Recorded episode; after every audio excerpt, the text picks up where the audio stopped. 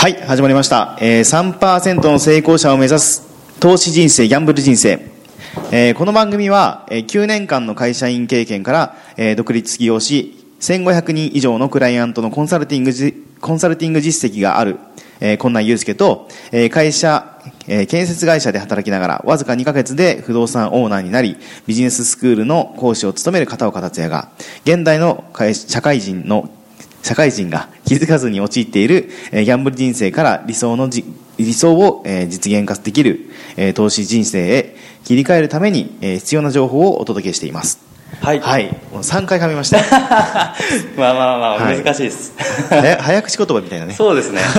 カミカミになっちゃうんですけど。噛みましたねはいはい。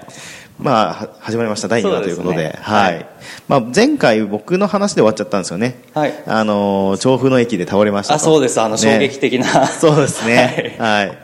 まあ本当にね、あの、、はいきなりだったですね、僕もね、うん。倒れて、まあそこで考えたわけですよね。はい。早速入っちゃいますけども、そこでね、まあ、このままでいいのかなっていうかね、あの、まあ、自分がやっぱりすごく努力してきて、あの、やってるなんていうんですかね、こう、うん、まあ、会社にと、会社に役に立ちたいなっていう思い一心で、やっぱりサラリーマン、うん、やってたんですけどね、やっぱりその時に、こう、会社に連絡するわけですよ。すいません、気づいたら倒れてまして、とか、はいって時に、まず言われたのが、いつから復帰できますかって話だったんですよ。その時にすごく考えちゃいましたね、僕は。そうですねえーまあ、当然、その会社員なんでね、その会社に就、まあ、会社に出勤して、で、まあ、働くのが義務じゃないですか。はい。言ったらね、お給料もらってるし、で、やっぱり、まあ、人もね、まあ、最近人不足ってやっぱりあると思うんで、はい。えーまあ、うちのその会社も、そんなにこうね、人気が多い方じゃなかったんで、あの、やっぱり出勤してもらいたいなっていうのはわかるんですけど、そのなんかね、その自分が弱ってる時にね、はいそのいつ出勤できますかって言われたの結構僕の中ではショックで、そうですよね。まず心配してよ、みたいな。ね、まあそういうなんかね、ちょっと女子的なところもあるんですけど、あの、わかんないですけどね、あの、まあ僕、まあそうですね、だからそういうのを経験したときに、いや、結局このまま体力も、もう絶対低下するじゃないですか。うんね、年をって体力上がっていくなんてないんで、やっぱり。はいで、まあ下がっていくって考えたら、まあ今の仕事量をこなせるかなっていうところも単純にあったし、うん、まあ一生これやるのみたいな。そうですね。え。ーで気づけばやっぱりねその仕事に集中していて、はい。その将来の設計というかね、うんその例えば貯金がすごい溜まってるとかってもなかったし、はい。うん、なんかこう家庭にすごく時間使えてるとかってもなかったし、うんどっちかっていうともう家庭の時間だとかは睡眠時間削ってまでこうねあの会社でこう成功するっていうのをイメージしてたんで、うんうんまあ、あんまりねその自分のためになることですよね、はい。言ったら。自分のためになること。例えば読書だったりとかもそうだし、何かスキル学びに行くだったりとかはい。もそうだしその資産を運用するとかっていう、まあ、頭もなかったし、はい。ね、もうちょっとつ盲信に会社のやのから言われたことをやるみたいなね、うん。ふうに思ってやってた結果がその倒れたっていうところだったんですよ。はい。まあ、それがねやっぱりちゃんと自分で考え自分の人生自分で考えなきゃいけないんだなっていうのはすごく思いましたねその時に。そうですね。はい、時間の使い方しかり、うん。えーまあまあ、やっぱり大事なのってこう時間とお金の使い方かなと思ってて、はい。あのーまあ、時間とお金の使い方でよく言うのがやっぱりはい。浪費と投資と消費はい。じゃないですか、まあ、例えばこれを1日の24時間のグラフで考えた時に、はい。まあ、人間絶対寝なきゃいけないしうんうんまあ、ご飯も食べる時間とかねはい。あるじゃないですか、うんまあ、それが消費だとするじゃないですかはい。そしたら大体8時間ぐらい使ってるはずなんですよねで残り8時間やっぱり会社で働いたりとかはい。一般的にはですねはい。で残りの8時間をそのなんか人生楽しむ時間だったり子供といる時間だったりとか趣味をやったりとかする時間だったりとかはい。っていうポートフォリオがあるとして、まあ、それをまあ何に使うかじゃないですか、はい。こう楽しいことに使うかとか、うん。将来のために使うかとか、うん、そのそこがねこう将来のためにっていうところに向いてないと、はい。まあ、何かやっぱ起きた時に、うん。ね、例えば僕だったらその調布の駅で倒れた時に、はい。そのまあ、手足が動動かなくなってしまってうん。とか、まあ、分かんないじゃないですか何が起こるか。ね。僕エスカレーターで倒れたんでそうですよね。前向きに倒れたからよかったんですけど後ろ向きに倒れてたらちょっと危なかったかもしれやばいないでですよね。す はい、で考えた時にやっぱすごいやっぱ考えなきゃなっていうふうに思って、はい。そこからですねすごく勉強したりとか、うん。して、まあ、会社もや今は辞めてねあの、はい。2年ぐらい経つんですけども、はい。えーまあ、そういうなん、まあ、きっかけっていうんですかね、えーけどきっかけがあってからっていうよりかは、まあ僕はできたら20代のうちからこうやっぱりこういうメッセージを届けて、まあ、気づいてほしいなって思う部分いっぱいあるんで、はい。えーまあ、ポッドキャストですね。撮ってるんですけど。達也さんどうですか？なんかギャンブル人生みたいな。そうですね。僕自身も結構ギャンブルとかもやってたので、リアルギャンブル。簡単に言ったらお金かけるギャンブルですよね。はい、はい。僕も本当に一番最初はうん。もうあれですねギャンブルって言ったらパチンコから始めたんですけど。はい。はい。最初もうその年齢的にパチンコ屋さんに行けるよってなった時に、はい。おじいちゃんおばあちゃんがそはい。のパチンコ屋さんでちょだましてたんですよね、おうおうおう。その玉を貯めておけるシステムっていうのがあって、はいはいはい。その玉を、えー例えば何発まで借りれますよみたいな、1日何発までっていうのがあって、それを使ったんですよ、でそれで勝って増えた分は自分のお小遣いになって、減ったらごめんねって言って終わりです。みたいな結構儲かるんですよ、へー。5000円とか儲かるし、はい。負けても損ないじゃないですか。へー。ノーリスクで。ノお金をもらえるっていうもう毎回行きますみたいな。へー感じそんなことやってたんですか？はい。そこからやっぱこう、はい。ハマったというか。はいはいはい。結構儲かる。バイトするよりいいじゃんみたいになってど。やり始めちゃうっていうもうなかなかのクズ野郎です。け どそうですね。はい、で始めてそうですね。そこからまあパチンコとかよくやるようになってうん大学行ってる間もちょっと暇さえあれば友達とパチンコ行ったりとか、はいはい。うんまあ、基本的には負けてます。やっぱり。うんで僕車にひかれたりとかもしてええ。あの首今もムチ打ちなんですけどマジですか？はい、はあのバイクで原付で、んうんうん。えっと右折待ちをしてる時に後ろから60キロぐらいで車にドーンって。い それ危ないですね。疲れてもう、はい。あのストレートネックって言ってええ。首が S 字に曲がってるのがまっすぐになっちゃったんですよ。へえ。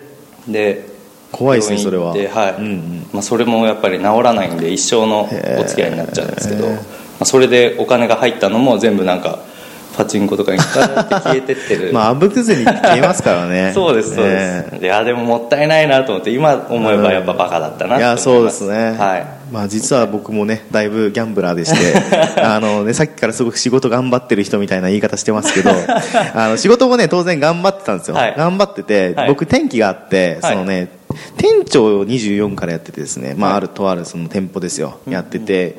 で27ではい。マネージャーっていうのに昇格したんですよ、はい。でそれをきっかけにですねあのまあ、ちょっと時間ができたというか、あのまあ、3店舗ぐらいこう見てたんですけど、まあ、はい。店長よりかはこう残業しなくていいかなっていう感じだったんですよね、はい。えーでその時に、まあ、たまたま誘われたですね、まあ、ギャンブルですよね、はい。に誘われるわけですよ、うん。でそこですごくねあのハマってしまってのめり込んでしまって、まあ、めちゃくちゃねお金使っちゃったんですよ実は。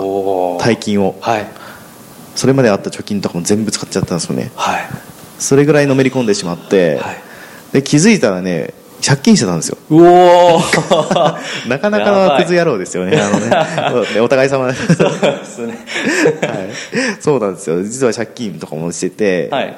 そういうのもあってね結局いややっぱ自分でそのお金の使い方もそうですよねやっぱり、まあ言ったら娯楽とか浪費の分分類じゃないですかギャンブルって、そうですねはいまあ一時増えるかもしれないですけどそれをずっと増やし続けられるかって言ったらまあまあ厳しいわけで。そうですね。そうなんですよ。はい。なんでやっぱ今思えば絶対もうやらないなっていう感じですね,、うん。やえーやっぱ堅実にねお金増やす方法っていうのも当然あるし、はい。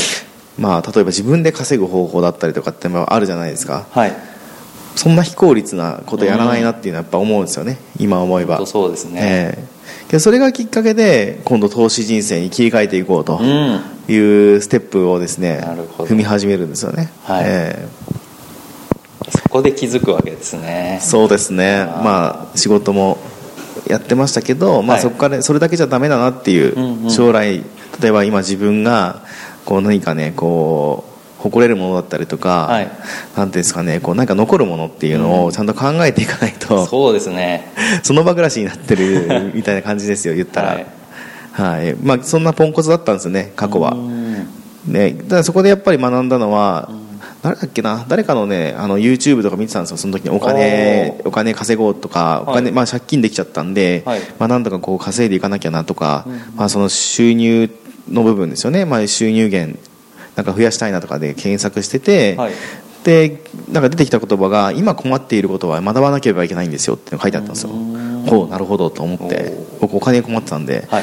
はい、でお金についてちゃんと学んでいこうかなと思って、でそこでそうですね、まあ、副業だったりとか、はい。まあ、投資っていうものに切り替わっていくんですよねお金の使い方が、まあ、時間の使い方もそうですね。はいいや本当そうですね、うん。こう金は天下の回り物とか言ってましたけど、ええ。全然回ってこねえじゃんみたい回ってな思ってたんですけどうんうん。やっぱりこう投資し始めると、はい。あこれってそういう投資を自己投資してる人の言葉なんだなっていうのあをすごい感じますね、うんうんうん、やっぱりこう何か自分に対して投資してるわけじゃないですか、はいそれって絶対お金になって返ってくるんうんうですよね、んだからやっぱり大事なことだなと思って。そうですね。だから僕も昔から結構、まあ、はい。今やってる事業って、まあ、はい。不動産の、ね投資物件を販売したりとか、はい。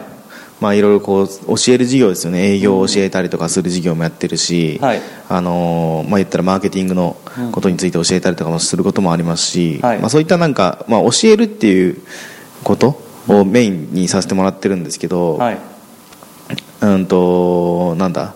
こうそのねじ自分が今やなんだろうなこうそういった知識だったりとか、まあ、自分がこう努力してきたものはい。